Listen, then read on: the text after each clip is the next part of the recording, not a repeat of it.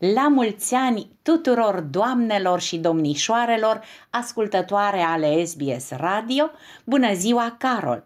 Am ținut să subliniez mai ales în săptămâna aceasta rolul și celebrarea zilelor dedicate femeilor din viețile noastre, pentru că datorită lor, alături de cei dragi, avem viață, atât la propriu cât și la figurat. Și dacă tot a fost sărbătoarea mărțișorului, iată că inițiativa unor copii din comuna Cricău, județul Alba, ne-a impresionat pe toți. Au împletit un șnur de mărțișor de peste un kilometru pentru păstrarea tradițiilor și promovarea acestora. Întreaga comunitate a participat la împletirea tradiționalului șnur de mărțișor, cu care au înconjurat centrul centrul comunei.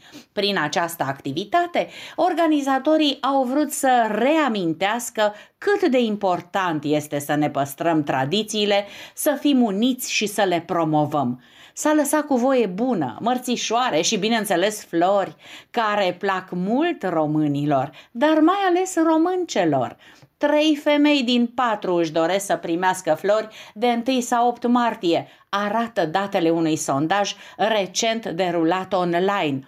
Astfel, doar 15% dintre participantele la sondaj primesc flori lunar sau mai des, în timp ce 8% nu primesc deloc flori iar 73% primesc flori doar la ocazii speciale. Trandafirii sunt cele mai oferite flori.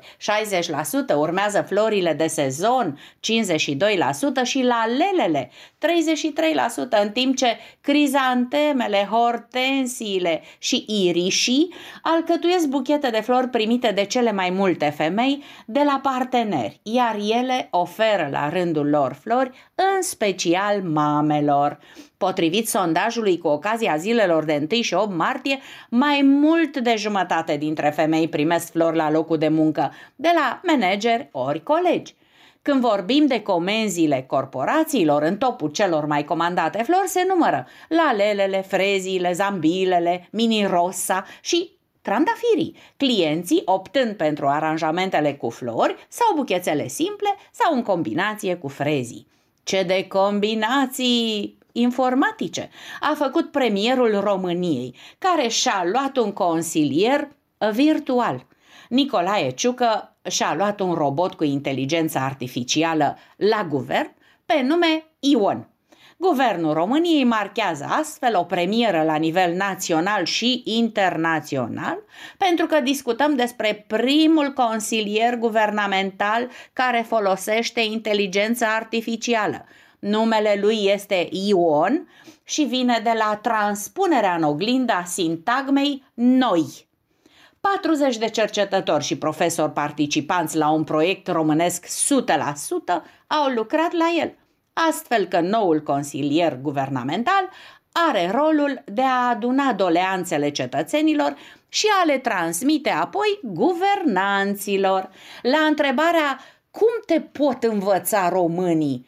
Ion a răspuns, invit românii de pretutindeni să intre pe ion.gov.ro, așa pot învăța să-i reprezint ca într-o oglindă. Rolul lui este să ne sprijine, să putem să îi ajutăm mai bine pe cetățenii români, informând Guvernul României în timp real cu propunerile, cu problemele și cu dorințele românilor, a explicat premierul român dar nici echipa de robotică de la Colegiul Național Mihai Viteazu din Ploiești nu s-a lăsat mai prejos. Aflați în săptămâna Școala Altfel, vizitând grădina botanică din Bucov, Prahova și observând plantele cam ofilite în sere, au inventat un sistem inteligent de irigare automatizat care costă sub 2000 de lei – toți elevii participanți la grădina inteligentă au obținut diplome care atestă implicarea lor în această activitate de creație. Dar uh, ce de flori bine udate se găsesc pe verticală la Timișoara până la sfârșitul lunii decembrie a acestui an. Cum de ce? Timișoara este capitala europeană culturală și timișoreni și turiști deopotrivă au fost curioși să vadă centrul orașului de la înălțime. Astfel au urcat în grădina verticală de pe schela ridicată în piața Victoriei. Pepiniera 1306 plante a fost vizitată de aproape 2000 de curioși în prima zi, conform datelor Ordinului Arhitecților din România, filiala Timiș. Pepiniera va rămâne pe poziție tot restul anului și va găzdui o serie de evenimente culturale și educaționale.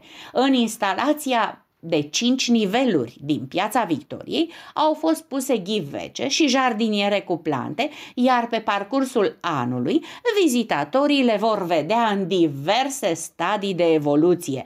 Cei care se vor încumeta să urce până la ultimul etaj vor vedea Piața Victoriei de sus, dar și o parte din zona de nord-est a Timișoarei, precum și un binoclu panoramic aflat la dispoziția turiștilor care doresc să privească mai atent clădirile înalte ale orașului, ce ar putea fi observate de pe schelă.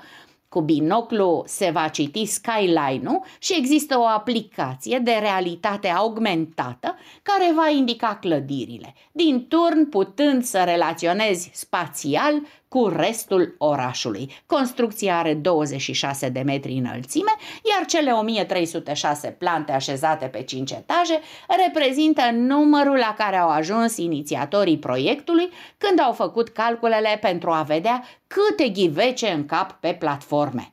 Dar peste 35.000 de oameni au încăput la Poiana Brașov în weekendul trecut, la Masif, primul festival montan care își propune să combine muzica și sportul, numit și fratele mai mic al vestitului Untold de la Cluj-Napoca.